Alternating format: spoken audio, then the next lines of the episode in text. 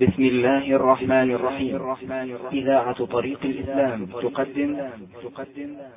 مسألتين محض حق الله جل جلاله. فنفهم من هذا أن من اعتقد الشرك ولم يفعله فإنه مشرك كالذي فعله. لأن الاعتقاد لا بد أن يكون الاعتقاد بأن هذه الروح تنفع أو تضر أو أن أحدا يغيث فيما لا يقدر عليه إلا الله جل وعلا هذا يجب أن يكون في الله جل وعلا. لا يعتقد في أحد أنه يملك من الأمر شيئا ولا أنه يملك الشفاعة. كما قال جل وعلا قل لله الشفاعة جميعا. فالذي يشفع الشفاعة ملك لله جل وعلا هو الذي يتكرم بها وهو الذي ينيلها من يرضى عنه جل وعلا. لا لملك مقرب ولا لنبي مرسل فضلا عن غيرهما. هذه رسالة محمد عليه الصلاة والسلام أن العبادة لله وحده وأن التقرب إنما هو لله وحده لا استغاثة فيما لا يقدر عليه إلا الله إلا بالله لا استغاثة بالأموات لا استغاثة بالأرواح لا استغاثة بالغائبين. كذلك لا ذبح لا عبادة بأي نوع من أنواع العبادة إلا لله جل جلاله. فتتعلق القلوب بالله وحده ويبطل أمر الجاهلية في التعلق بغير الله جل جلاله. قال وإلا فهؤلاء المشركون يشهدون أن الله هو الخالق وحده لا شريك له وأنه لا يرزق إلا هو ولا يحيي إلا هو ولا يميت إلا هو ولا يدبر الأمر إلا هو وأن جميع السماوات ومن فيهن والأراضين ومن فيها ومن فيها كلهم عبيده وتحت تصرفه وقهره كما ذكرنا مرارا وتعلمون أن المشركين يقرون لله جل وعلا بالربوبية. يعني أكثر أفراد الربوبية يثبتها المشركون لله جل جلاله. فإذا سألت المشرك من العرب من أهل الجاهلية أو من غيرهم من الذي يحيي؟ فسيقول الله. من الذي يميت؟ فسيقول الله. من الذي يدبر الأمر فسيقول الله. من الذي يرسل الغيث فسيقول الله. من الذي يجير ولا يجار عليه فسيقول الله. من الذي يعافي من المرض فسيقول الله. فإذا هذه الأفعال على جهة الحقيقة إنما هي لله جل وعلا. المشركون يعتقدون ذلك.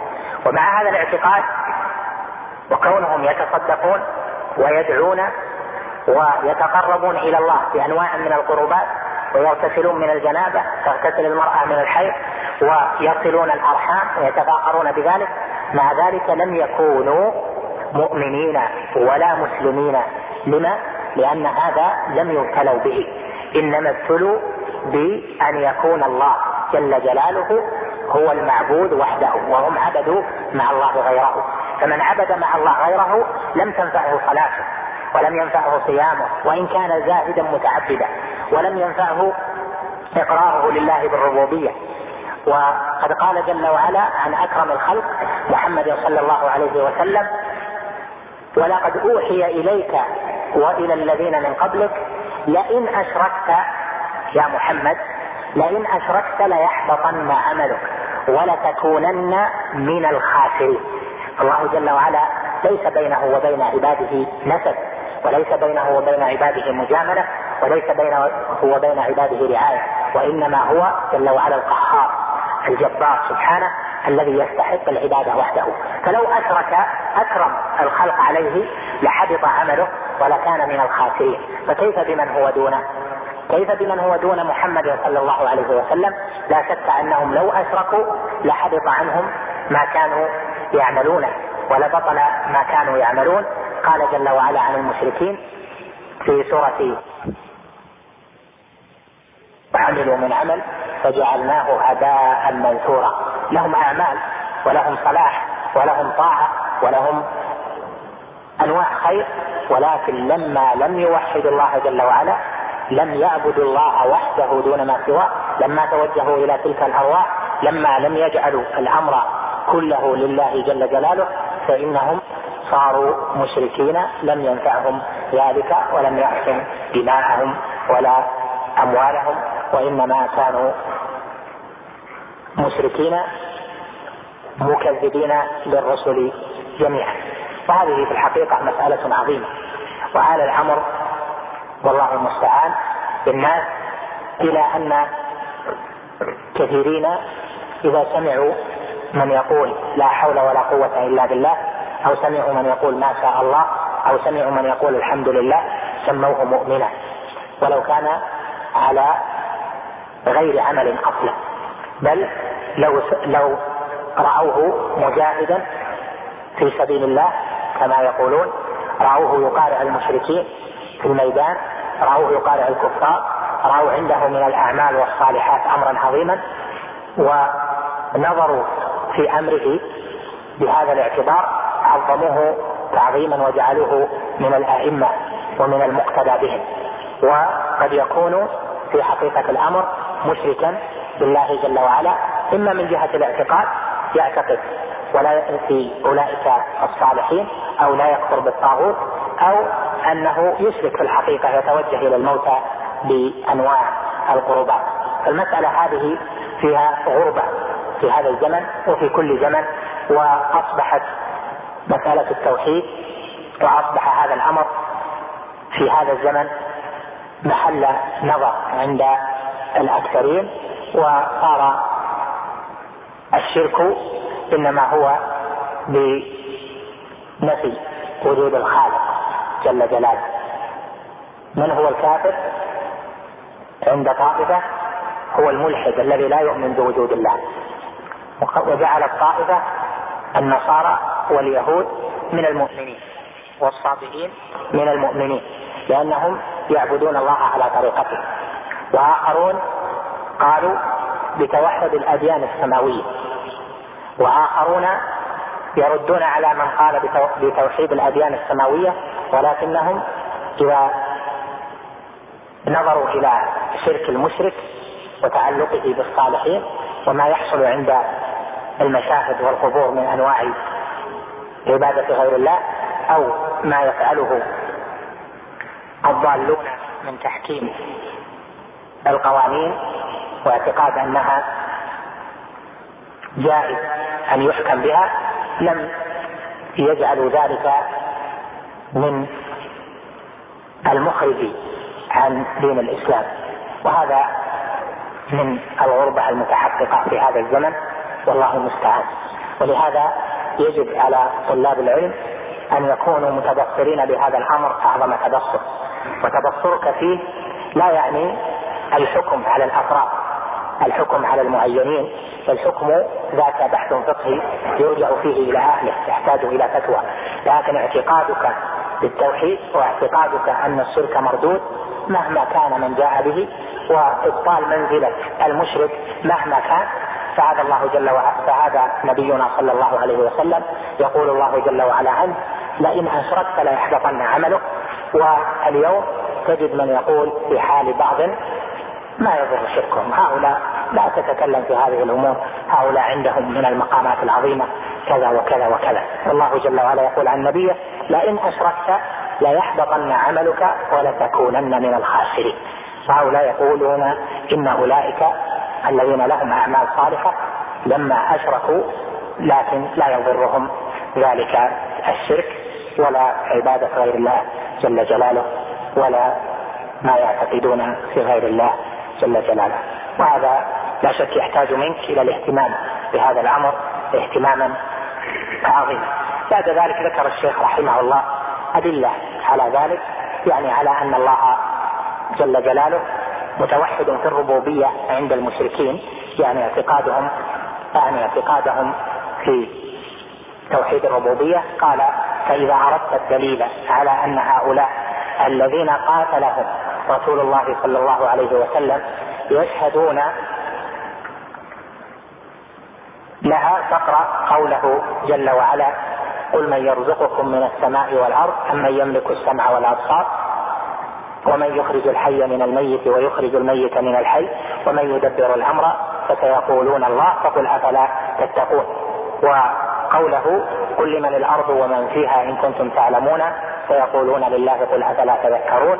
قل من رب السماوات السبع ورب العرش العظيم؟ فيقولون لله قل أفلا تتقون. قل من بيده ملكوت كل شيء وهو يجير ولا يجار عليه.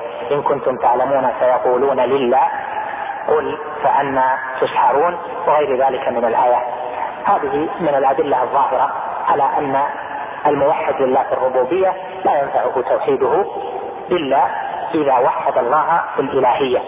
توحيد الله بأفعاله لا ينفع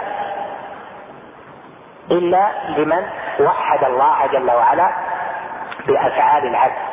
إذا وحدت الله بأفعالك نفعك توحيدك لله جل وعلا بأفعاله. يعني الموحد لله.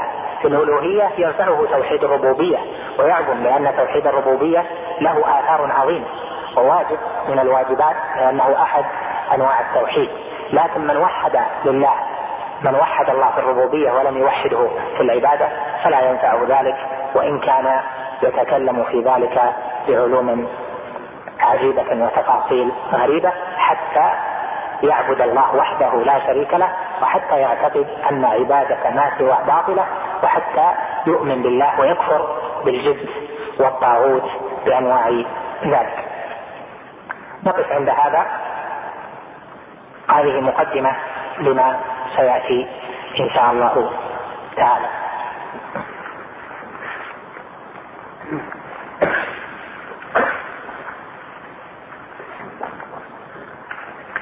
عبادة الهوى من الشرك بالله فكيف نجمع بين هذه العبارة وقولك إن الشرك بالله راجع إلى أرواح الصالحين وأرواح الكواكب فقط. يعني الحقيقة بعض الأسئلة ما يكون لها يعني ما تكون دقيقة. عبادة الهوى من التأليه من تأليه يعني تؤله لكن ليس كل طاعة للهوى شرك أكبر أو شرك أصغر قد تكون طاعة الهوى معصية فقط. فإذا صارت طاعة الهوى إذا صارت طاعة الهوى في عبادة غير الله مع ظهور الحجة حجة التوحيد صارت هنا شركا أكبر. وذلك برجوعها إلى عبادة غير الله جل جلاله. أرأيت من اتخذ إلهه هواه؟ أفأنت تكون عليه وكيلا؟ تأليه الهوى أنواع المعصية من طاعة الهوى ولكن لا تسمى شركا. متى سيكون إيقاف الدرس؟ لأنه قرب وقت الاختبارات ويقترح أن يكون هذا الدرس آخر درس لا الدرس القادم. يعني الاختبارات اظن تبدا يوم 15 يعني بداياتها. الأسبوع القادم كله عندنا إن شاء الله دروس. ما هو الإسلام العام الذي ذكرت بأن إبراهيم أتى به وما الإسلام الخاص الذي أتى به محمد صلى الله عليه وسلم. الدين عند الله جل جلاله الإسلام. كما قال سبحانه إن الدين عند الله الإسلام. والله جل وعلا لا يرضى إلا الإسلام. ومن يبتغي غير الإسلام دينا فلن يقبل منه وهو في الآخرة من الخاسرين. فآدم عليه السلام كان مسلما. وجميع الرسل كانوا مسلمين وجاءوا بالإسلام العام. والإسلام العام معناه التوحيد والاستسلام لله جل وعلا بالطاعة والبراءة من الشرك وأهله. وهذا هو الذي تشترك فيه جميع الرسل. والإسلام الخاص المقصود به ما شمل الاستسلام ذاك ما شمل الإسلام الذي هو التوحيد والعقيدة والشريعة أيضا التي جاء بها محمد صلى الله عليه وسلم وهذا الكلام الإسلام العام والخاص تجده في كلام شيخ الإسلام ابن تيمية في مواضع كثيرة وفي أوائل الفتاوى تجد ذلك ماثلا. يعني الإسلام الخاص هو العقيدة والشريعة التي جاء بها محمد عليه الصلاة والسلام. والإسلام العام هو الذي لا يرضى الله جل وعلا من أي أحد من الخلق حتى قبل محمد صلى الله عليه وسلم إلا أن يكون مسلما. ذلك الإسلام العام وله أسلم من في السماوات والأرض طوعا وكرها. من تقرب لغير الله بدون اعتقاد بدون اعتقاد فما حكمه في الإسلام يكون مجنون كيف يتقرب بدون ما يعتقد؟ يعني يتحرك حركات وهو لا يعتقدها. ما الذي حركه؟ ما يمكن حركة تصدر من عاقل إلا بإرادة قلب. إرادة القلب هي المحركة.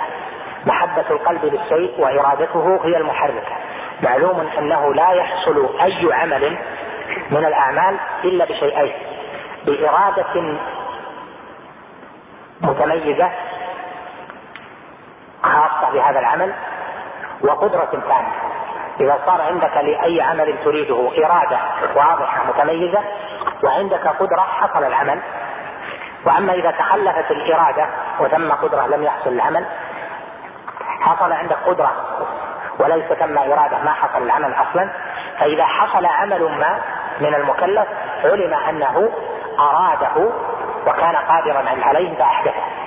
إذا عمل عملا وصار غير مؤاخذ به إما أن يكون من جهة أن إرادته لم تكن متمحضة يعني إما أن يكون مجنون أو ساهي أو غافل أو نائم إلى آخره من عوارض الأهلية التي تكون يعني لا يرفع معها الحكم التكليفي.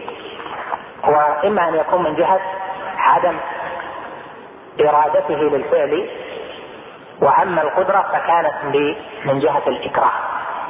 والمكره أيضا مرفوع عن الحكم التكليفي في أكثر المسائل. الذين يحضرون الأرواح هل هم كفار؟ وماذا يختلفون عن السحرة؟ تحضير الأرواح هذا باب واسع.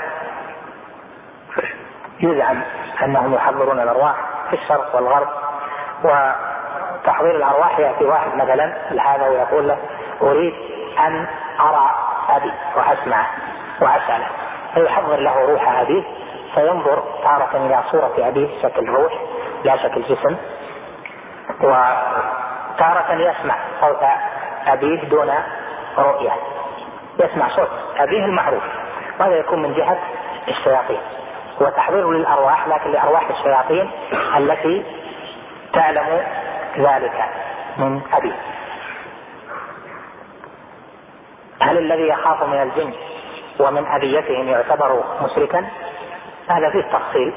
الخوف الطبيعي لا حرج على المرء فيه لكن إذا خاف من خوف السر أن يصيبوه بشيء سرا بقدرتهم عليه وبقدرتهم على ذلك أن يميتوه بدون أسباب بشيء سري كما يقدر عليه الله جل وعلا هذا هو الشرك. أما الخوف الطبيعي من أن يضروه فهذا ليس بشرك الخوف الطبيعي. لكن الخوف الطبيعي يكون له أسبابه الظاهرة. لكن هو يخاف هكذا من دون شيء إنما خوف من أرواح الجن بدون أسباب ظاهرة تدل على ذلك. هذا لا شك أنه قد يكون شركا أصغر وقد يكون شركا أكبر بحسب الحال. والشرك الأكبر في الخوف هو خوف السر. يعني أن يخاف أن يصيبه ذاك سرا بما لا يقدر عليه إلا الله جل وعلا.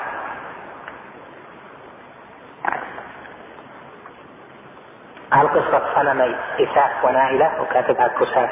إساف ونائلة صحيحة أم لا؟ مذكورة في السير. في كتب السير معروفة. هذا مقولة لشيخ الإسلام ابن تيمية يريد توجيهها. لابد يأتي بالكتاب الذي قرأ فيه هذه المقولة.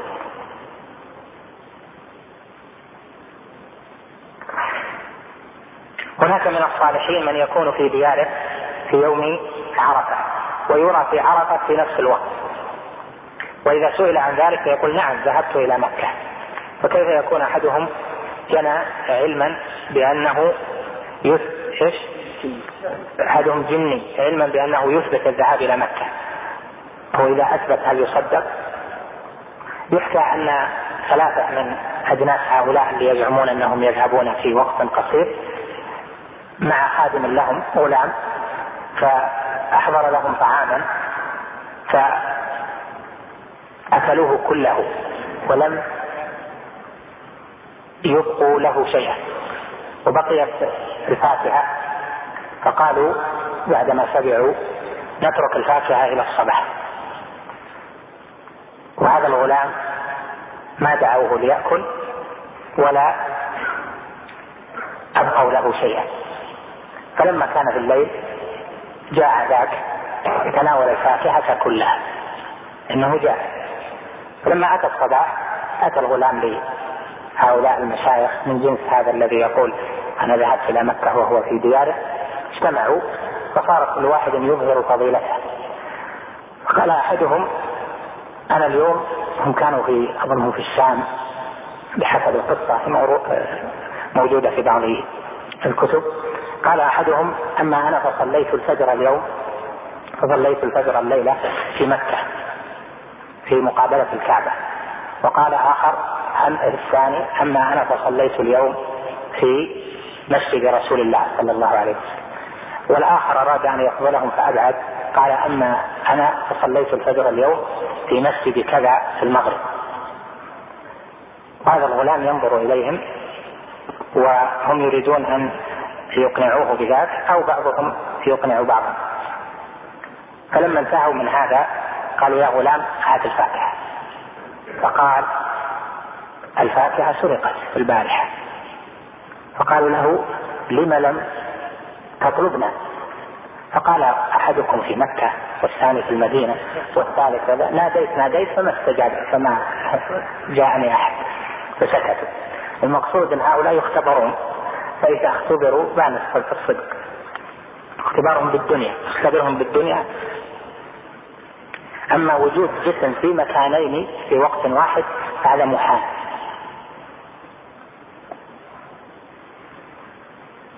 لماذا كانت عقوبة قوم نوح بسبب فعل الفاحشة؟ لا قوم نوح عوقبوا بسبب الشرك بالله. أظنه يقصد قوم لوط لكن المكتوب قوم نوح. هل إذا طلب إنسان الدعاء من إنسان آخر من إنسان آخر وذلك بنية أن الذي طلب منه الدعاء؟ دعوته مجابة بخلاف الأول. هل ذلك من الشرك؟ طلب الدعاء من المخلوق. جائز في أصله. إذا كان ذلك المخلوق حيا يقدر على الدعاء. وجاء في السنن في حديث يحتج به أهل العلم وإن كان في إسناده ضعيف أن النبي عليه الصلاة والسلام قال لعمر لا تنسنا يا أخي من دعائك. وثبت أيضا في صحيح مسلم أن النبي عليه الصلاة والسلام قال عن ويس القرني من استطاع منكم أن يدعو له فليفعل. وهذا يدل على أن جنس الطلب طلب الدعاء من الحي جائز. والنبي عليه الصلاة والسلام طلب منه الصحابة في الدعاء فدعا لهم. لكن هناك قول لشيخ الإسلام ابن تيمية وهو أن طلب الدعاء طلب الحي الدعاء من الحي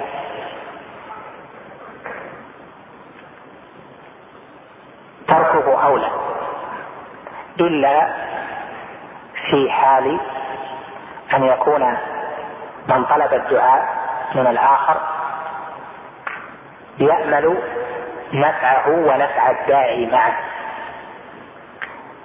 يقول إذا كان الطالب يأمل نفع الداعي ونفع المدعو له جميعا جاز لكن إذا كان يطلب نفعه وحده باعتقاد في ذاك المسؤول فإن هذا تركه أولى.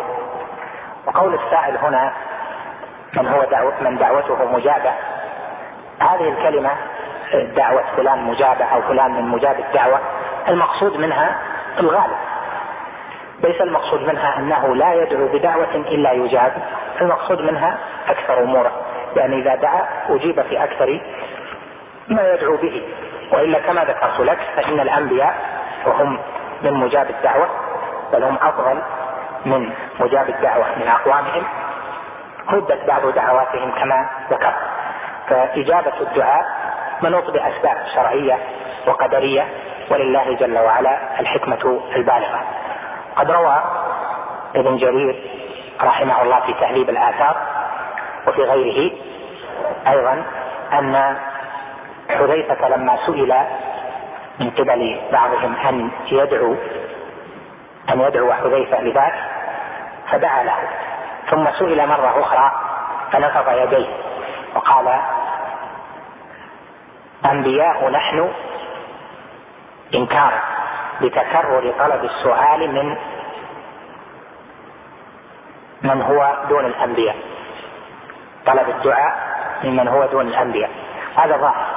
فالاعتقاد في فلان أنه مجاب الدعوة يسأل ادع لنا يا فلان ادع لنا هذا قد يكون من أسباب الاعتقاد في بعد مماته.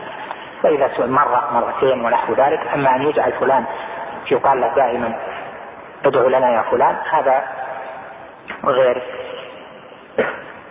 طريقة السلف.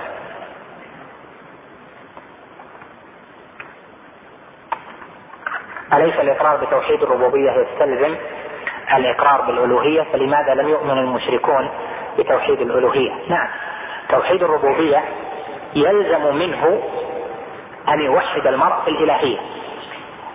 هذا لازم قطعي. لكن أولئك ما التزموه ولذلك في القرآن جعل جل وعلا من البراهين الدالة على توحيد الألوهية إقرار المشركين بتوحيد الربوبية. كما جاء في الآية آية يونس التي ذكرنا قال جل وعلا قل من يرزقكم من السماء والأرض إلى قوله فسيقولون الله فقل يعني مرتبا على قولهم على ذلك على تلك الإجابة فقل أفلا تتقون؟ يعني الشرك. وقال جل وعلا في سورة الزمر ولئن سألتهم من خلق السماوات والأرض ليقولن الله. قل أفرأيتم ما تدعون من دون الله. وفي سورة النمل قال جل وعلا أإله مع الله بل أكثرهم بل هم قوم يعدلون. أإله مع الله بل أكثرهم لا يعلمون. إلى أن قال أإله مع الله؟ قل هاتوا برهانكم إن كنتم صادقين. فدليل توحيد وجوب توحيد الله جل وعلا في العبادة أنه جل وعلا هو الواحد في الربوبية وأنه لا رب معه ولا رب سواه سبحانه وتعالى. فمن أيقن بذلك على الحقيقة فإنه يقوده إلى توحيد العبادة. لكن ما قاد أكثر العرب وإنما قاد ذاك من آمن بالنبي صلى الله عليه وسلم والأكثرون أعرضوا عن تلك الحجة. توحيد الإلهية متضمن لتوحيد الربوبية وتوحيد الربوبية لمن نظر فيه وعقل مستلزم لتوحيد الإلهية. تنظر للسماوات من خلقها تنظر للأرض من خلقها إلى نفسك. من خلق من خلقك إلى من حولك. فليس ثم جواب إلا أن الخالق هو الله جل وعلا. دليل حتمي ضروري. لا يستطيع عاقل أن يخرج منه وهو متجرد من الهوى. لا يستطيع أن يخرج منه. دليل حتمي على أن الله جل وعلا هو الرب سبحانه وتعالى. إذا كان كذلك وأن الخلق لم يخلقوا شيئا وإنما هو جل وعلا الخالق وحده وهو الذي يملك الأمر وحده فيجب أن يتتعلق القلوب به جل وعلا وحده دون ما سواه وأن يكون الحكم إليه جل وعلا وحده. دون ما سواه في العقيدة وفي الشريعة.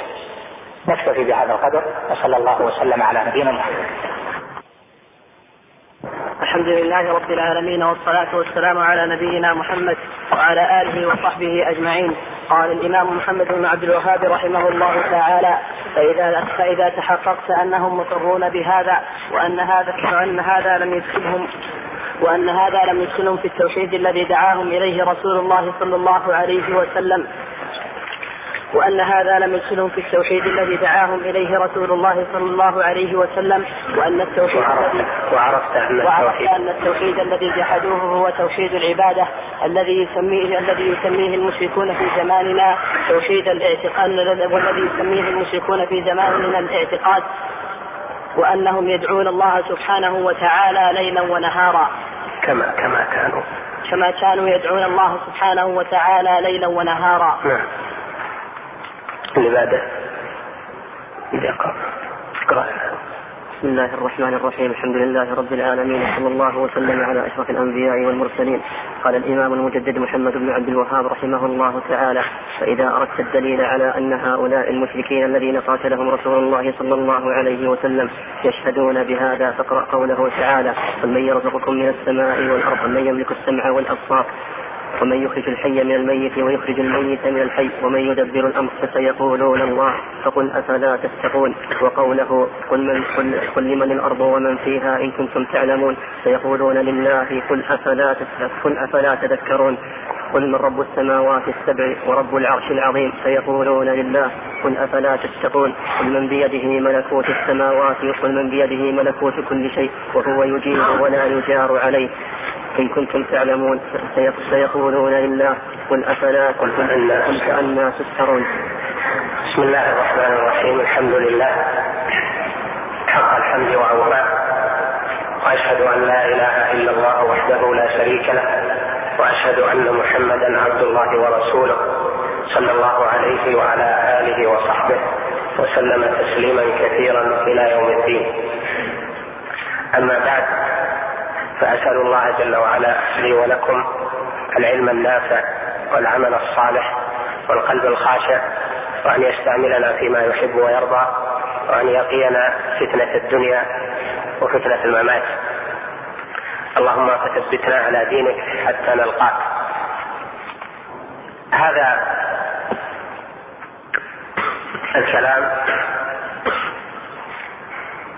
صلة لما سبق.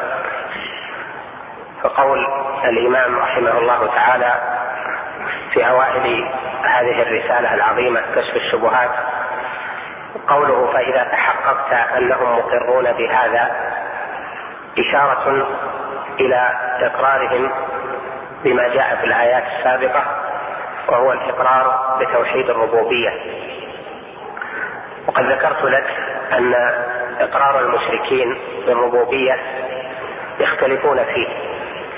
فمنهم من يقر بأفراد منه كثيرة ومنهم من يقر بأكثره ومنهم من يقر بأنواع ربوبية الله جل وعلا وأنه واحد في ذات فإقرار المشركين بتوحيد الربوبية مختلف.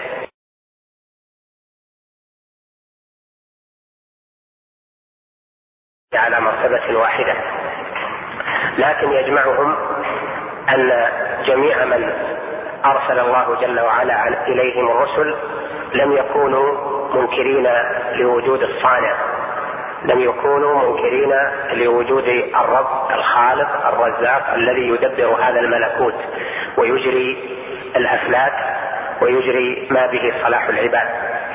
لم يكن أحد ينكر هذا إلا طائفة كما قال الشهرستاني في بعض كتبه قال إلا طائفة لا يصح أن تنسب إليهم مقالة لأنهم كانوا أفرادا متفرقين. كل من بعثت إليهم الرسل كانوا يقرون بأن الله جل وعلا هو الذي خلق هذا الخلق وهو الذي خلق الأفلاك والسماء وهو الذي خلق الأرض وهو الذي أجرى المياه وهو الذي خلق الإنسان والحيوان وهو الذي قسم الأرزاق. وهو الذي من توكل عليه لم يخب وهو الذي يجير ولا يجار عليه وهو الذي إذا فتح رحمة فلا ممسك لها وهو الذي جل وعلا بيده ملكوت كل شيء يدبر الأمر يحيي ويميت ويمرض ويصح ويفطر ويغني كما شاء جل وعلا. هذا الإقرار لا يدخل المرء في دين الله لا يدخل المرء في التوحيد. ولهذا عظمت الشبهة بهذه المسألة في كل زمان. وتحقيق هذه الشبهة التي أراد الإمام محمد بن عبد الوهاب رحمه الله. أراد كشفها. هي شبهة من يقول كيف يحكم بالشرك على من يقر بوجود الله وأنه هو الذي يتصرف في الملكوت ويقول ما شاء الله ويقول لا حول ولا قوة إلا بالله وربما دعا وصلى وتصدق إلى غير ذلك مما ذكرنا سابقا من أنواع العبادات. فما الذي جعل أولئك كفارا؟ ما الذي جعلهم مشركين؟ ما الذي جعلهم يشركون ما الذي جعلهم ليسوا بأتباع لمحمد صلى الله عليه وسلم لا بد من تحقيق ذلك. إذا تحققت أنهم مقرون بأفراد الربوبية وأنهم يعظمون الله جل وعلا ببعض ما يستحق سبحانه وتعالى تقرر ذلك في قلبك وعرفته معرفة يقين فلا بد أن تعلم أن ذلك الإقرار لم يدخلهم في توحيد الله جل وعلا. لهذا قال هنا فإذا تحققت أنهم مقرون بهذا يعني بما سبق إيضاحه وأنه يعني ذلك الإقرار لم يدخلهم في التوحيد الذي دعاهم إليه رسول الله صلى الله عليه وسلم لا بد أن تبحث وأن تعلم ما الذي جحدوه ما الذي به صاروا مشركين. وإذا تأملت حالهم وجدت أنهم صاروا مشركين بعباده غير الله جل وعلا. فإذا صارت الأفعال قسمين. القسم الأول أفعال الرب جل وعلا والقسم الثاني أفعال العباد. أفعال الرب توحيده بها لا يكفي. لأن المشركين كانوا موحدين لله جل وعلا بأفعاله. يعني كل فعل لله يعلمون أنه ليس له شريك فيه على الكمال والحقيقة. والقسم الثاني من الأفعال أفعال العباد. أفعال العباد هو الذي هي التي من جهتها صاروا مشركين. فالواجب في التوحيد الذي دعت إليه الرسل أن يوحد الله جل جلاله بالنوعين من الأفعال افعاله سبحانه وأفعال العباد أيضا. وإنما صار ابتلاء الناس بالرسل من جهة توحيد العباد ربهم جل وعلا بأفعاله بأفعالهم وليس بأفعاله سبحانه وتعالى. لا بد أن نعلم ما التوحيد الذي جحدوه؟ علمنا التوحيد الذي أقروا به وهو توحيد الربوبية لكن ما التوحيد الذي جحدوه؟ قال الإمام رحمه الله هنا وعرفت أن التوحيد الذي جحدوه هو توحيد العبادة. توحيد العبادة هو الذي جحده المشركون. لما؟ لأنه قال لهم عليه الصلاة والسلام قولوا لا إله إلا الله. فقالوا أجعل الآلهة إلها واحدا.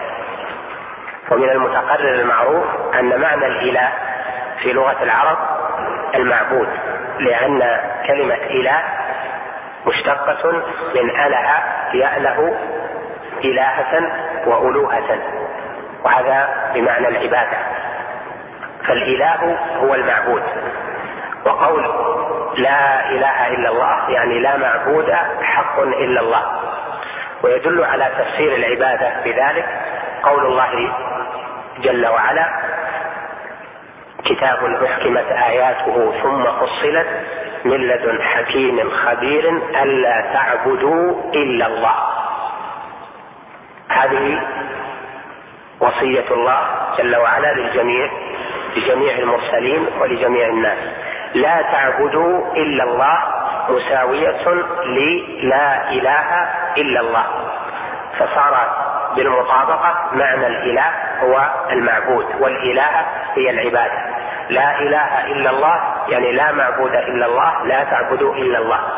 المشركون يفهمون اللغة ويفهمون معاني الكلام في زمن النبوة فلما قال لهم قولوا لا إله إلا الله دعاهم إلى لا إله إلا الله. علموا أن المعنى أن يذروا جميع الآلهة والا يتوجهوا بنوع من أفعالهم إلى شيء من تلك الآلهة.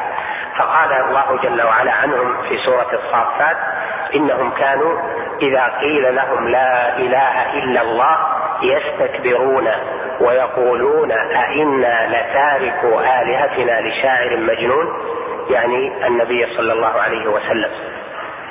وقال جل وعلا أيضا عنهم في سورة صاد أجعل الآلهة إلها واحدا. أما الأرباب بمعنى الربوبية الخلق والرزق والإحياء والإماتة فهم لم يجعلوا لهم أربابا مختلفين. لكن الرب بمعنى المعبود بالتلازم هذا يكون بالمعنى الأول يعني يأتي الرب بمعنى المعبود كما ذكرنا في نحو قوله. أأرباب متفرقون خير وفي نحو قوله اتخذوا أحبارهم ورهبانهم أربابا إذا المشركون صاروا مشركين بعبادتهم غير الله جل وعلا. وذكرنا لك فيما مضى أن تلك العبادة لغير الله كانت من جهة الاعتقاد في الأرواح الطيبة الأرواح الخيرة. اعتقدوا في الملائكة لأن الملائكة أرواح خيرة. اعتقدوا في الأنبياء لأن الأنبياء أرواح طاهرة اعتقدوا في الصالحين لأن الصالحين لهم أرواح طيبة. فمن جهة خيرية الأرواح وزكاء الأرواح وطهرتها وقربها من الله جل وعلا اعتقدوا في تلك الآلهة فصار سبب شرك المشركين صار سبب شرك المشركين الاعتقاد في الأرواح. خلكم معي. صار شرك المشركين الاعتقاد في الأرواح. هذه الحقيقة هي حقيقة الشرك بالله جل وعلا في جميع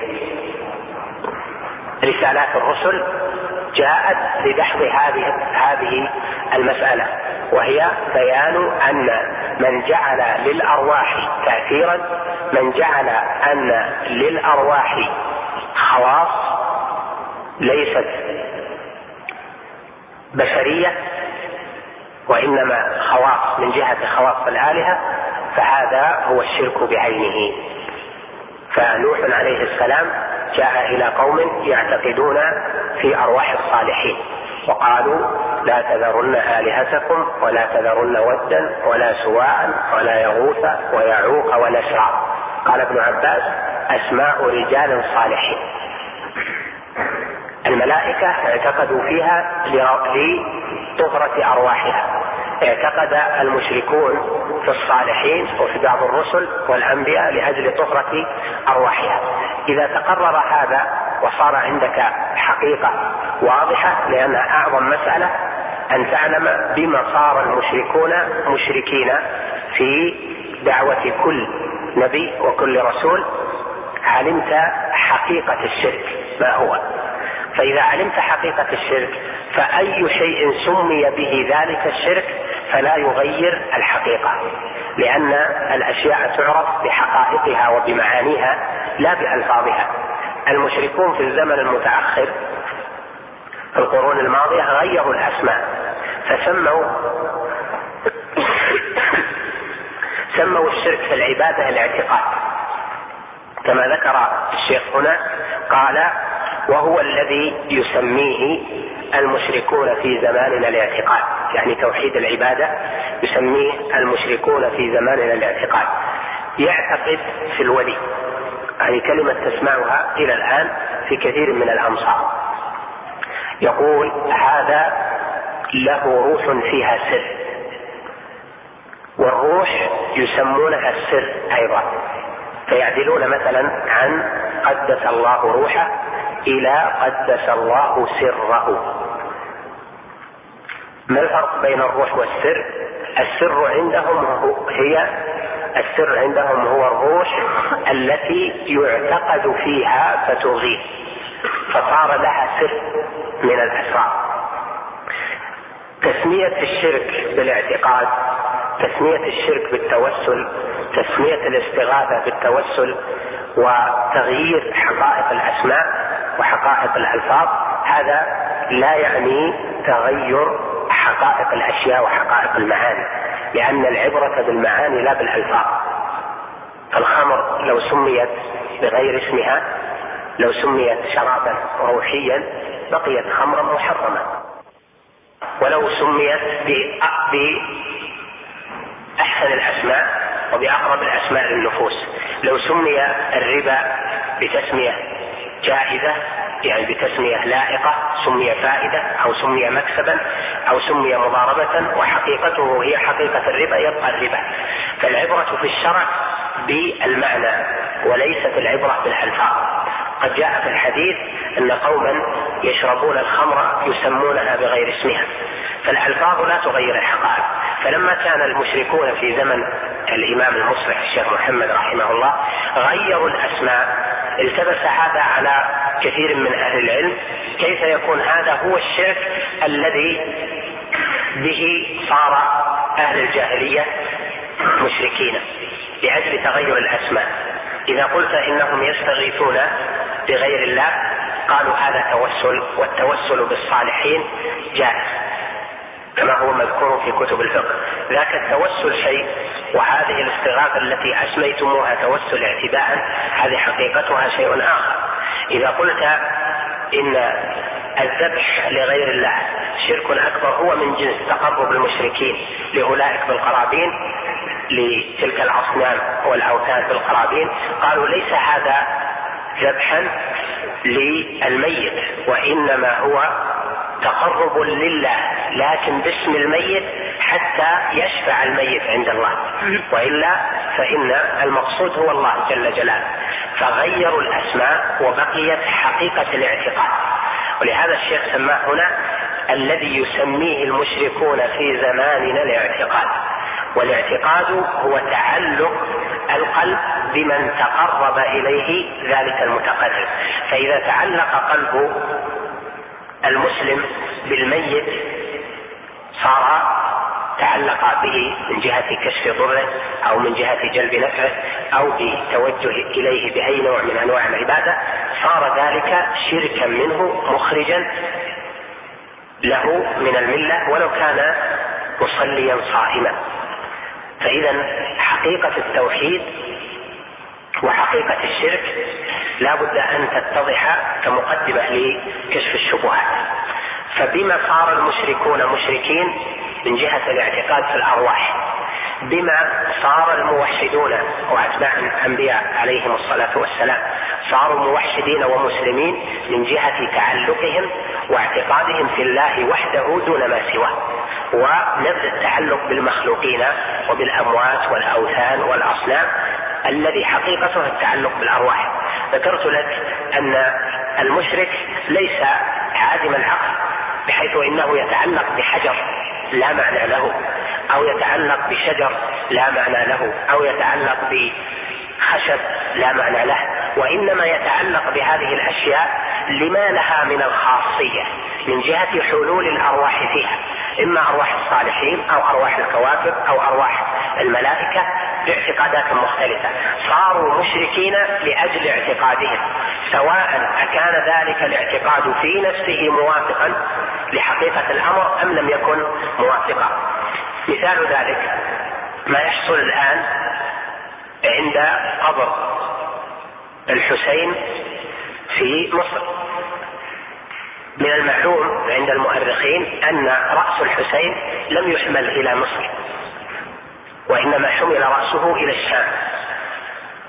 ومصر لم يصلها رأس الحسين فجعل هناك قبر ومدفن فمن تعلق بذلك القبر تعلق بالحسين وإن كان المدفون ليس بالحسين أصلا.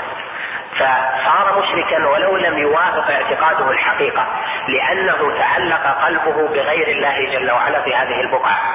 فاذا مدار الشرك هو الاعتقاد في المخلوق بأن له بعض خصائص الإله له أن يشفع. عند الله جل وعلا بدون إذنه ورضاه. يجعلون له خاصية أن الله جل وعلا لا يرد له طلبه يجعلون له خاصية أنه يسمع ما يتكلم به وأنه يغيث من استغاث به وأن أكثر الناس تقربا إليه هو يكون أقرب إليه من غيره. فيشفع له ويعطيه طلبته وحاجته. اذا من المهمات في هذا الباب قبل الدخول في الكتاب ما قدم به الشيخ هذه الرسالة بهذه المقدمات المهمة أن تعلم أولا حقيقة شرك المشركين تعلم حقيقة عبادة أولئك وأنهم كانوا يتعبدون لم يكونوا خالين من التعبد. كما ذكر في أول الكتاب أنهم كانوا يصلون ويتصدقون ويحجون ويتفاخرون بالمعروف لكن صاروا لم يكونوا موحدين وصاروا مشركين من جهة أنهم اعتقدوا في غير الله جل جلاله وأنهم تقربوا إلى تلك الآلهة بأنواع القرابين والعبادات. واعتقادهم في الآلهة كان من جهة الاعتقاد في الأرواح. الاعتقاد في أسماء تلك الآلهة وتمثيل تلك الأسماء بأرواح طاهرة لها عند الله جل وعلا المقام الأعظم. فإذا كان كذلك فمن أشرك بالله جل وعلا بأي نوع من أنواع الشرك الأكبر فإنه حابط عمله ولو كان مصليا صائما لأنه كما قال جل وعلا ولقد أوحي إليك وإلى الذين من قبلك لئن أشركت ليحبطن عملك وهو النبي عليه الصلاة والسلام. فكيف بمن دونه؟ قال الشيخ رحمه الله بعد ذلك عرفت أن التوحيد الذي جحدوه يعني جحده المشركون هو توحيد العباد يعني أن لا يعبد إلا الله وأن لا يتوجه إلا إلى الله أن لا يدعى إلا الله وأن لا يستغاث وأن لا يستغاث إلا بالله جل وعلا فيما لا يقدر عليه إلا الله وسائر أنواع العبادة. قال هو الذي يسميه المشركون في زماننا الاعتقاد كما كانوا يدعون الله سبحانه ليلا ونهارا. فهل المشركون لم يكونوا يدعون الله؟ كانوا يدعون الله. وكانوا يتقربون لله ومع ذلك هم مشركون. لما؟ لأنهم أشركوا. دعوا الله ودعوا معه غيره. ذبحوا لله وذبحوا مع ذلك لغيره. نذروا لله ونذروا مع ذلك لغيره. استغاثوا بالله ومع ذلك استغاثوا بالأرواح بالملائكة بالجن بالصالحين بالأنبياء. إلى غير ذلك فصارت هناك شركة. جعلوا لله عبادات وجعلوا أيضا لتلك الأرواح شيئا من أنواع العباده قال رحمه الله بعد ذلك ثم منهم من يدعو الملائكة لأجل صلاحهم وقربهم من الله ليشفعوا له. من المشركين من يدعو الملائكة كما قال جل وعلا في سورة سبع ويوم نحشرهم جميعا ثم نقول للملائكة أهؤلاء إياكم كانوا يعبدون؟ لأنهم عبدوهم. فهل كانوا يعبدون الملائكة في الحقيقة؟ أجابت الملائكة بما أخبر الله جل وعلا به في قوله قالوا يعني الملائكة قالوا سبحانك يعني تنزيها لك عن أن يكون معك معبود. تنزيها لك أن نستحق العبادة تنزيها لك عن ذلك الظلم الذي وقع من الناس بإشراكهم الملائكة مع الله في الدعاء والعبادة. قالوا سبحانك أنت ولينا من دونهم بل كانوا يعبدون الجن أكثرهم بهم مؤمنون. فحقيقة أولئك أنهم في اعتقادهم أنهم سألوا الملائكة في اعتقادهم أنهم توسلوا بالملائكة في اعتقادهم أنهم استغاثوا بالملائكة لكن حقيقة الأمر أنهم استغاثوا بالجن أنهم عبدوا الجن لأن الجن تأتي وتتكلم عند ذلك الوثن تتكلم عند القبر تتكلم عند الصنم فيظنون أن الذي كلمهم الملك. يظنون أن الذي خاطبهم وخاطبوه وأجابهم وسألوه إنما هم الملائكة وفي الحقيقة إنما هم شياطين الجن لأن الجن مهمتهم أن يغوا الإنس لأن إبليس قال لربنا جل وعلا لئن أخرتني إلى يوم القيامة لأحتنكن ذريته إلا قليلا. وقال جل وعلا عنه في آية أخرى إلا عبادك منهم المخلصين. فدل على أن الذين استثنى الله جل وعلا من أن يقعوا في حبائل إبليس إنما هم عباد الله المخلصون وهم الذين أخلصوا لله جل وعلا دينهم فخلصوا لله سبحانه وتعالى وأخلصهم الله جل وعلا من الشركة في العبادة والتوجه. قال منهم من يدعو الملائكة لأجل صلاحهم وقربهم من الله. هذه مقدمات مهمة. يعني لما عبدوا الملائكة؟ هل رأى الناس الملائكة؟ ما رأوا الملائكة. هل اعتقدوا في الملائكة اعتقادا وهم لا يعرفون حقيقة الملائكة؟ لا.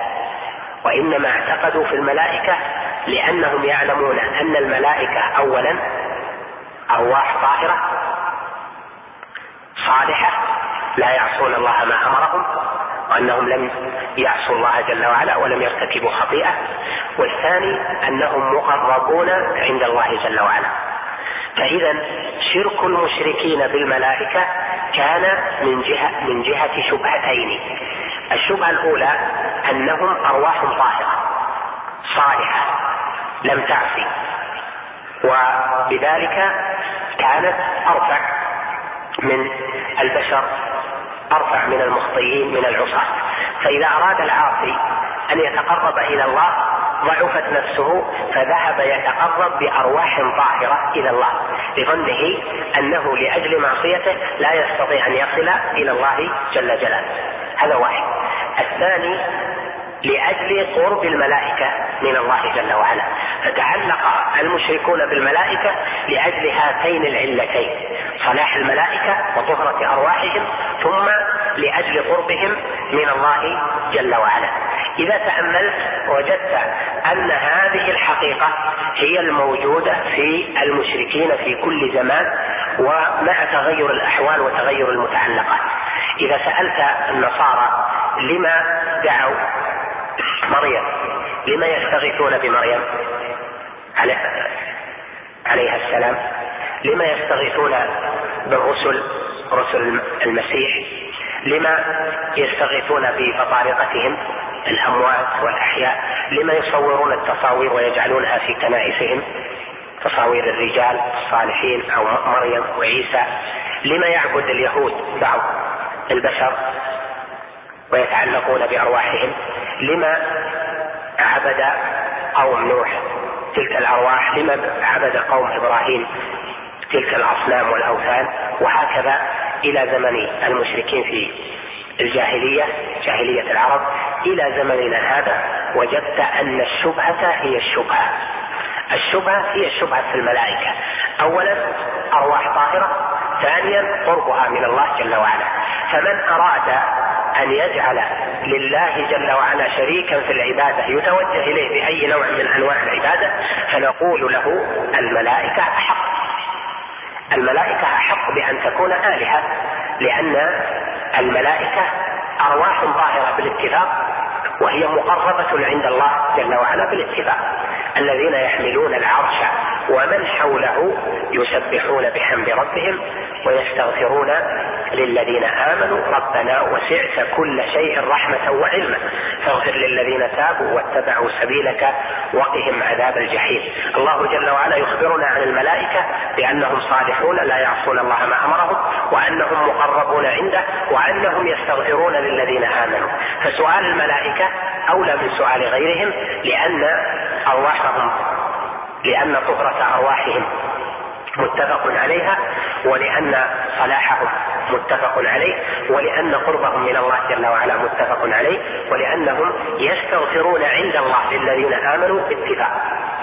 وهذا معناه إذا كان ذلك إذا كان ذلك الشيئان صحيحين فمعنى ذلك أن الشرك بالملائكة جائز.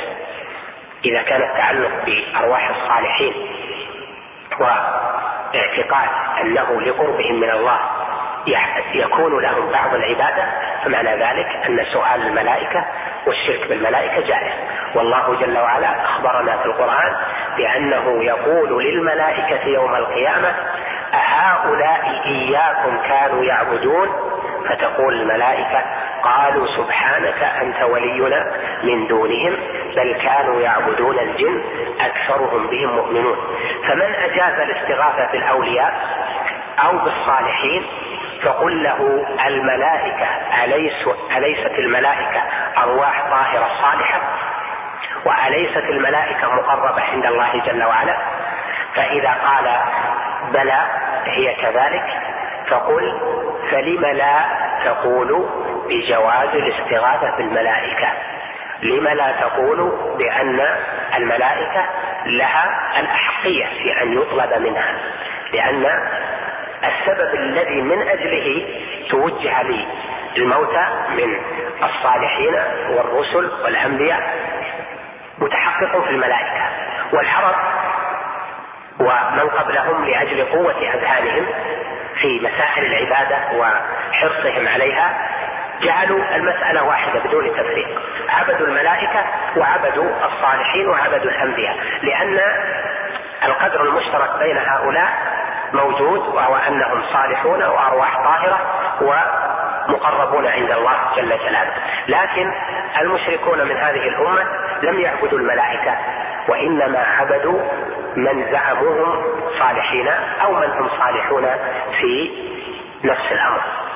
وبهذا نعلم أن حقيقة شرك المشركين في كل زمان إنما هو راجع إلى هاتين الشبهتين شبهة صلاح المستغاث به صلاح المعبود والشبهة الثانية قربه من الله جل جلاله. قال هنا لأجل صلاحهم وقربهم من الله ليشفعوا له. هذه الغاية.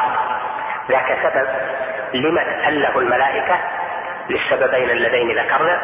ما الغاية من سؤال الملائكة؟ ما الغاية من عبادة الملائكة؟ غايتها أن يشفع الملك عند الله للسائل نفهم من ذلك أن سؤال أولئك للملائكة لم يكن عن اعتقاد بأن الملك يعطيه مباشرة وأنه يستقل بالإعطاء ويستقل بالإمضاء وإنما هو اعتقاد في الملك بأنه لأجل صلاحه وقربه يملك أن يشفع عند الله ولأجل قربه وجاهه لا يرد الله جل لا يرد الله جل وعلا طلبه. إذا تقرر ذلك فبه تعلم أن ليس من شرط الشرك أن يكون السائل لتلك الأرواح وللأموات وللملائكة أن يعتقد أنها تنفع استقلالا. كما زعم أكثر مشركي هذا العصر أنهم يعني عباد القبور وعباد الأوثان لا يسألون الموتى باعتقاد أنهم ينفعون استقلالا وإنما يقولون نسألهم لما لهم من المقام عند الله حتى يشفعوا لنا. إذا كان هذا الأمر واقعا من أهل العصر ومن عصر الشيخ ومن قرون فالملائكة اشركت العرب بها وأشرك المشركون بالملائكة لأجل الشفاعة فقط. ومع ذلك قال الله جل وعلا أهؤلاء إياكم كانوا يعبدون. فالغاية وإن كانت ربما تكون يعذر بها المرء لكن الوسيلة كانت بالشرك. فالطمع في رضا الله جل وعلا هذه غاية طيبة وكل العباد يطمعون في رضا الله جل وعلا. لكن لا بد أن يكون طلب رضا الله جل وعلا بوسيلة مشروعة. وعبادة الملائكة وعبادة الصالحين لا يحصل بها رضا الله جل وعلا. ولو كان الذي عبد قال ما عبدتهم إلا لأجل أن يعفو الله عني. وإلا فالله جل وعلا هو الذي يعفو. هؤلاء وسائل نقول هذا هو الذي من أجله حكم على أهل الإشراك بالشرك كما قال جل وعلا والذين اتخذوا في أول سورة الزمر والذين اتخذوا من دونه أولياء ما نعبدهم إلا ليقربونا إلى الله زلفى. فإذا الغاية أن يقرب المسؤول السائل إلى الله زلفى. ليست غاية المشرك في الزمن الأول أن يعبد المسؤول لقصد أن يعبده. هذا غير موجود. يعبد الصنم لغاية أن يعبد الصنم في ذاته أو يعبد الملك لغاية أن يعبد الملك في ذاته لا. وإنما يتقرب بالقرابين حتى يعطف عليه الملك ويرفع حاجته إلى الله. يتقرب بالقرابين للميت حتى يعطف عليه الميت بروحه وكلما تقرب أكثر ازدلف منه وقرب منه فيرفع حاجته إلى الله جل وعلا. فإذا غاية المشركين في عبادتهم غير الله جل وعلا أن يصلوا إلى الله جل جلاله. وهذه هي الغاية الموجودة في أهل هذا الزمان. يقولون ما نعبد هذه ما نتوجه هذه التوجهات بأننا نعتقد في هذه في هذه الأموات أو في الأرواح أنها تملك الأشياء استقلالا حاشا وكلا وإنما لأجل أن تتوسط عند الله جل وعلا فهي أرواح طاهرة و هم مقربون عند الله. نقول هذا هو عين شرك الأولين هو عين الإشراك الذي وقع في كل أمة بعث إليها رسول ينهاهم عن الشرك ويأمرهم بعبادة الله وحده لا شريك له. مهم أن تفهم الحقائق لأن تغير الصور وتلبيس الأمور وتسمية الأشياء بغير اسمها هذا لا يغير الحقائق في الشرع. وما جاء التلبيس إلا من جهة الألفاظ أن تسمى الأشياء بغير بغير اسمها. قال بعد ذلك في صورة ثانية مثل آخر قال أو يدعو رجلا صالحا مثل اللات قال جل وعلا أفرأيتم اللات والعزى ومناة الثالثة الأخرى؟ وفي قراءة أفرأيتم اللات والعزى؟ واللات رجل كما قال ابن عباس كان يلت السويق. رجل صالح كان يلت السويق ويطعمه الحاج وكان يجلس يفرق ذلك عند صخرة. فلما مات جعلوا قبره في ذلك المكان وصاروا يتناوبون عليه لصلاحه ويستغيثون به ويسألونه لأجل أنه أمضى حياته في صلاح وفي نفع للناس فاعتقدوا فيه. فهذا الناس أشرك به العرب لأجل أن روحه طاهرة وأن أعماله في الدنيا صالحة فقالوا هو إذا مقرب عند الله جل وعلا. فإذا كان كذلك فلنتقرب إليه بالقرابين بالذبح والنذر فلنستغث به فلندعوه ليرفع الحاجات إلى الله جل وعلا. وهذا هو عين الشرك المشركين بالآلهة المختلفة بالموتى بالأنبياء بالحسين وبزينب وبالبدوي بالعيدروس وبعبد القادر وأنواع الموتى من الأنبياء والصالحين لأجل هذه الشبهة. الصلاح والقرب من الله جل وعلا. قال أو نبيا مثل عيسى. مثل الشيخ رحمه الله بثلاث أمثلة.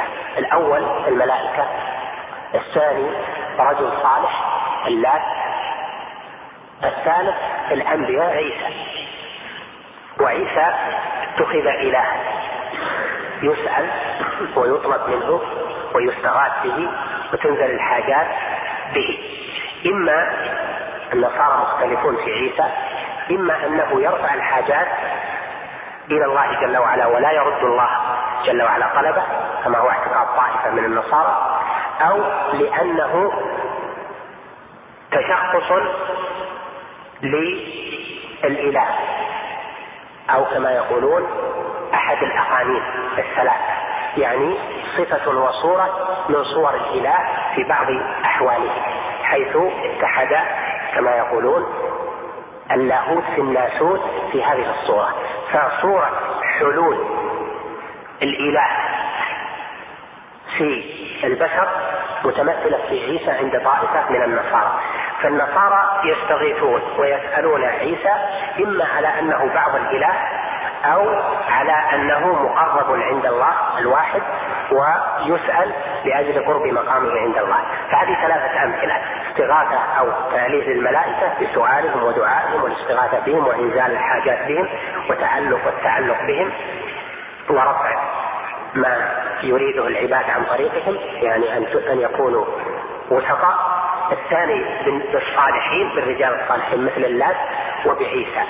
فهذه الأمثلة الثلاثة إذا تأملتها وتدبرت وفهمت بما أشرك من توجه إلى الملائكة وبما وكيف أشرك من توجه إلى الرجل الصالح اللات وبما أشرك من توجه إلى عيسى علمت حقيقة الشرك ولم يلبس عليك بعد ذلك ملبس أو يقول قائل هذا الذي يمارس اليوم ليس بشرك وإنما من سماه شركا أكبر مخرجا من الملة تشديد من المتشددين.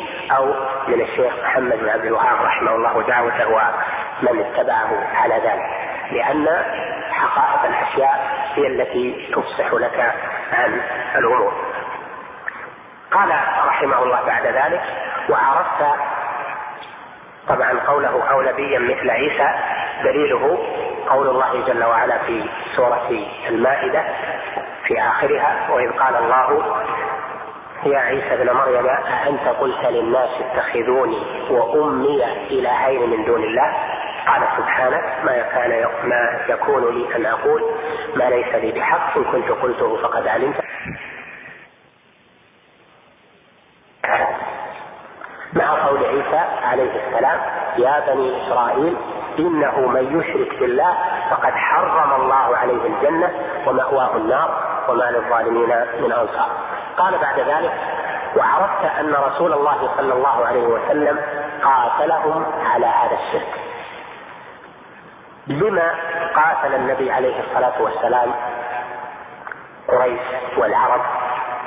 لأنهم كانوا مشركين. بما كانوا مشركين بما ذكرنا سالفا بعبادة غير الله. هل كانوا يعبدون غير الله لقصد ذلك الغير أم لأجل الوساطة والتوسل؟ لأجل الوساطة والتوسل بنص القرآن. ما نعبدهم إلا ليقربونا إلى الله زلفى. لم يكونوا يتوجهون لله وهو الرجل الصالح أو للأنبياء لقصد أن يتوجهوا إليهم استقلالا له إنما كان لأجل التقرب إلى الله جل وعلا. فكل يريد التقرب إلى الله وهذا التقرب كان عن طريق الواسطة. ولأجل هذه الواسطة صاروا مشركين لما توجهوا إلى الموتى وإلى الغائبين وإلى الملائكة بأنواع العبادات. قال وعرفت ان أن رسول الله صلى الله عليه وسلم قاتلهم على هذا الشرك. قاتلهم استحل دماءهم وأموالهم وجعل من يقاتل اولئك شهيدا مات في قتالهم وجعله موحدا وأولئك جعلهم مشركين ومن قد قتل من أولئك شهد عليه بالنار ومن قتل من المسلمين شهد له بالجنة إن كانت إن كان قتاله لله وهكذا. لما قتلوا وبما استحلت أموالهم ودماؤهم لأجل أنهم مشركون ذلك الشرك. ولهذا الشيخ الإمام محمد بن عبد الوهاب رحمه الله قال في رسالة له وعرفت ما عندي من التوحيد. على علماء الأمصار. فوافقني طائفة. والأكثرون وافقوني على التوحيد. لكن عظم عليهم التكفير والقتال. وهاتان المسألتان ترتيب حتمي لما قدمناه. يعني إذا ثبت أنهم مشركون لابد أن تترتب أحكام المشركين. لابد أن يقاتلوا مع القدرة على ذلك. لابد أن يقاتلوا وإذا قتلوا لابد أن يكون هناك تميز. هؤلاء موحدون وهؤلاء مشركون. ولا بد أن يكون هناك نشر للتوحيد ودحض للشرك وإقرار لما يحب الله جل وعلا ويرضى من الإخلاص وعبادته وحده لا شريك له في القتال. قال خالفوني في القتال والتكفير لأن التخلص من تأثير الناس في حقائق الأشياء يحتاج إلى علم راسخ وإلى تجرد من علائق الناس وشبهاتهم.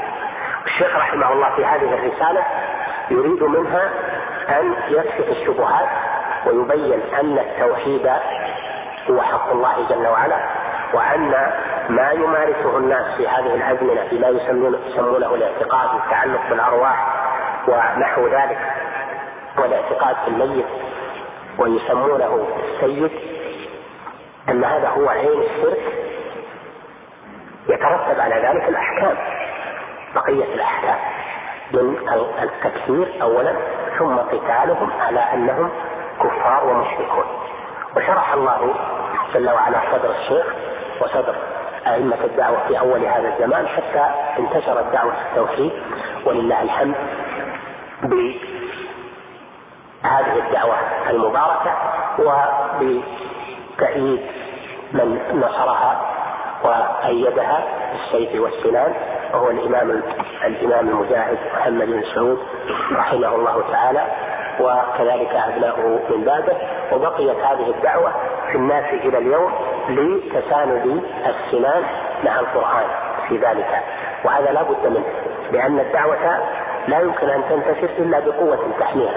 شيخ الإسلام ابن تيمية رحمه الله دعوته وعلمه كان واسعا ونشر التوحيد ودعا إلى ذلك وصنف المصنفات لكن لم يكن له سيف يحميه فسجن ولم يتمكن من نشر التوحيد في الناس. لكن الإمام المصلح محمد بن عبد الوهاب رحمه الله أيده الله جل وعلا بالأئمة من بيت آل سعود المبارك ونشروا هذه الدعوة في الناس وبقيت إلى هذا الزمان. الناس الذين اعترضوا على هذه الدعوة قالوا هذه الدعوة قاتلت الناس وتجد في كتب كتواريخ نجد يقولون قاتل المسلمون المشركين. ويستعظم الناس كيف يسمى أتباع الدعوة مسلمين وكيف يسمى الآخرون مشركين. يقول هذه حتمية لأن توحيد الله ليس فيه مجاملة إنما هو حق وباطل. فماذا بعد الحق إلا الضلال؟ فلا بد من ترتب الأحكام ترتب احكام التوحيد والشرك في الأرض فإذا وجد الشرك لا بد أن توجد الأحكام المناطه بذلك وهو أن يوصف أولئك بأنهم مشركون وأنهم كفار ولا بد من قتالهم مع القدرة حتى يكون الدين كله لله جل وعلا. قال الشيخ رحمه الله هنا وعرفت أن رسول الله صلى الله عليه وسلم قاتلهم على هذا الشرك ودعاهم إلى إخلاص العبادة لله وحده كما قال تعالى وأن المساجد لله فلا تدعوا مع الله أحدا. قاتلهم على هذا الشرك ودعاهم إلى إخلاص العبادة لله وحده يعني إلى التوحيد إلى أن لا يعبد إلا الله أن لا يتوجهوا بشيء من أنواع العبادة إلا لله جل وعلا وحده. وهذه الرسالة موضوعة لبيان حقيقة التوحيد وكشف كل شبهة أدلى بها خصوم الدعوة في مسائل التوحيد وبيان أن هذا الأمر حق لا لبس فيه. ومن درس التوحيد حق الدراسة انشرح صدره لهذا الأمر أعظم انشراح وصار في قلبه من تعظيم تعظيم الله جل وعلا وتعظيم دعوة التوحيد ما به يستطيع أن يرد على أي مبطل في هذا الأمر. ولهذا يذكر أن أحد العامة من أتباع الدعوة قال له بعض المشككين أنتم متعصبون للشيخ محمد بن عبد الوهاب. تعصب لأنه من نجد وعالم وكذا تتعصبون له. فقال هذا العامي لذلك المدلي بهذا الكلام قال لو خرج الشيخ محمد بن عبد الوهاب من قبره وقال ما دعوتكم إليه وما ذكرته لكم غير صحيح. ما قبلنا كلامه واستمررنا على التوحيد. لأنهم ما أخذوا به تقليدا وإنما أخذوا به عن حجة بينة واضحة. فلو أتى آت وقال هذا غير صحيح. مثل ضل ضال كان من الموحدين كان من أتباع السلف كان من السلفيين ثم بعد ذلك انقلب إلى شيء آخر انقلب إلى طائفة المشركين أو المبتدعة فهل يشك الموحد فيما عنده من الحق؟ لا. لما؟ لأنه عرف الحق بدليل. عرف الحق بالنص من الكتاب والسنة وفعل سلف الأمة. والعلماء في هذه الأمة ليسوا كعلماء النصارى. يقبل ما يقولون هكذا مطلقا. بل هم أدوات لفهم نصوص الكتاب والسنة ليسوا مستقلين. ما يقال يطاع فيه دون نظر. إن قال الشيء وبين الحق قبلت منه الأمة والأمة لا تقر أحدا على ضلاله. فإذا ضل ضال بينت الأمة ضلاله. ولله الحمد لأنه لا تزال طائفة من الأمة على الحق ظاهرين لا يضرهم من خذلهم ولا من خالفهم حتى يأتي أمر الله. هذه المقدمات من المهم أن تراجعها مرة تلو الأخرى لأن بها بيان ما في هذه الرسالة. أسأل الله جل وعلا لي ولكم الانتفاع بما سمعنا والانتفاع بما سيأتي بيانه إن شاء الله تعالى. هذا الدرس مناسبة الاختبارات يكون آخر درس ونعود إن شاء الله بعد رمضان يعني مع أول أسبوع من الدراسة حتى تمكن الإخوة الطلاب من حضور الدرس. ناخذ ثلاث أسئلة فقط.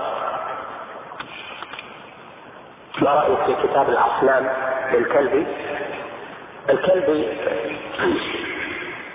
متهم في حديثه لكن من جهة الأخبار والتاريخ والأشعار يقبل العلماء ما يذكره من ذلك لأنه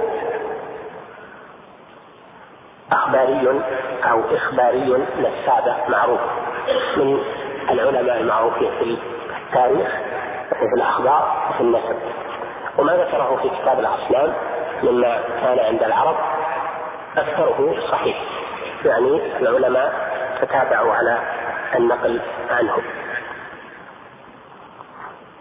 يقول أليس شرك أهل هذا العصر أعظم من شرك المشركين الأولين لأنهم يعتقدون فيها أنه أنها تنفع وتضر بذاتها؟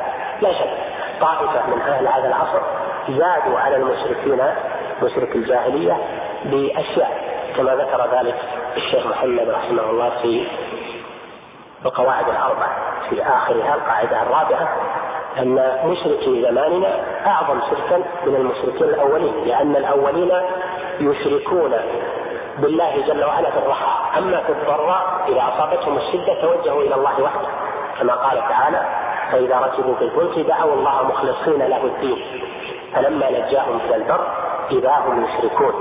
وقال جل وعلا فإذا ركبوا في الفلك دعوا الله مخلصين له الدين. فلما نجاهم إلى البر فمنهم مقتصد. وقال جل وعلا حتى إذا ركبوا في الفلك قال جل وعلا في سورة يونس وجرينا بهم بريح طيبة وفرحوا بها جاء تاريخ عاصف إلى أن قال فلما إلى أن قال دعوا الله مخلصين له الدين لئن أنجيت لئن أنجيتنا من هذه لنكونن من الشاكرين. فلما أنجاهم إذا هم يبغون في الأرض بغير الحق. وشرك المشركين الأولين يشركون في الرخاء. أما في الضراء فمتجه إلى الله وحده. وأما أهل هذا الزمان فإنهم يشركون بغير الله في السراء والضراء. ما حكم الصلاة في مكان فيه صورة أو تمثال؟ إذا كانت الصورة أو التمثال في غير جهة المصلي يعني في غير القبلة فالصلاة صحيحة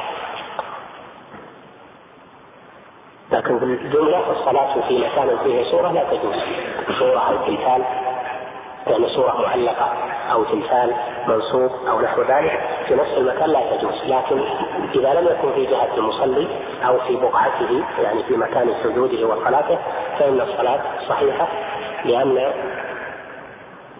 النهي ما ما توجه إلى البقعة قد علمت أن النهي يقتضي الفساد إذا كان راجعا إلى شرط من شروط الصلاة هو البقعة من الشروط لكن المقصود البقعة التي يصلي فيها لا ما حولها. والصحابة رضوان الله عليهم صلوا في الكنائس وفيها سور لأنهم توجهوا إلى القبلة في مكان ليس فيه صورة يعني في قبلتهم لما صلوا. نكتفي بهذا القدر. نعم.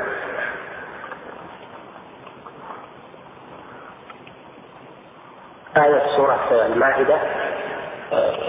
وقال المسيح يا بني إسرائيل اعبدوا الله ربي وربكم إنه من يشرك بالله فقد حرم الله عليه الجنة ومأواه النار وما للظالمين من أنصار. بارك الله فيكم واستودعكم الله يوم الثلاثاء. ما في درس إن شاء الله يوم الخميس الصباح إن شاء الله. وفقكم الله. بسم الله الرحمن الرحيم. الحمد لله رب العالمين والصلاة والسلام على نبينا محمد وعلى آله وصحبه أجمعين. قال المؤلف رحمه الله تعالى وعرفت أن رسول الله صلى الله عليه وسلم قاتلهم ليكون ليكون الدعاء كله لله والذبح كله لله والنذر كله لله والاستغاثة كلها بالله وجميع العبادات كلها لله. وجميع العبادات كلها لله وعرفت وعرفت انهم وعرفت أن اقرارهم بتوحيد الربوبية لم يدخلهم في الإسلام وأن قصدهم الملائكة أو الأنبياء أو الأولياء يريدون شفاعتهم والتقرب إلى الله بذلك هو الذي أحل دماءهم وأموالهم. عرفت حينئذ التوحيد الذي دعت إليه الرسل وأبى عن الإقرار به المشركون. نعم. كتابك. الحمد لله رب العالمين والصلاة والسلام على أشرف الأنبياء والمرسلين نبينا محمد صلى الله عليه وآله وسلم. قال شيخ الإسلام محمد بن عبد الوهاب رحمه الله تعالى وتحققت أن رسول الله صلى الله عليه وسلم قاتلهم ليكون الدعاء كله لله والنذر كله لله والذبح كله لله والاستغاثة كلها كلها بالله وجميع العبادات كلها لله. وعرفت أن إقرارهم بتوحيد الربوبية لم يدخلهم في الإسلام. وأن قصدهم الملائكة والأنبياء والأولياء يريدون شفاعتهم والتقرب إلى الله بذلك هو الذي أحل دماءهم وأموالهم. عرفت حينئذ التوحيد الذي دعت إليه الرسل وأبى عن الإقرار به المشركون. بسم الله الرحمن الرحيم. الحمد لله الذي بعث رسوله بالهدى ودين الحق ليظهره على الدين كله وكفى بالله شهيدا. وأشهد أن لا إله إلا الله وحده لا شريك له وأشهد أن محمدا عبده ورسوله صلى الله عليه وسلم تسليما مزيدا. أما بعد فأسأل الله جل وعلا لي ولكم العلم النافع والعمل الصالح والخاتمة الحسنة. هذا الكتاب وهو كتاب كشف الشبهات لإمام هذه الدعوة. الإمام المصلح المجدد الشيخ محمد بن عبد الوهاب رحمه الله تعالى وأجل له المثوبة. معقود لبيان الشبهات التي احتج بها أعداء الدعوة على الإمام فيما أوردوه.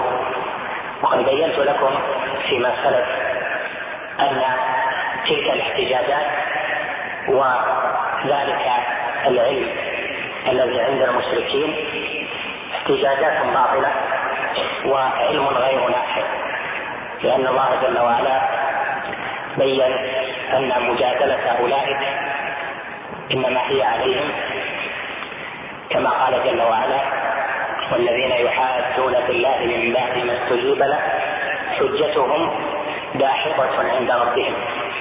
فلو سموها حججا ولو سموا ما عندهم أدلة وبراهين فإنها حجج داحضة وأدلة راجعة بالإبصار على مقالهم وبراهين لا تستقيم لهم إلا بما عندهم من الفساد في التصور أو الفساد في التعلق بغير الله جل وعلا.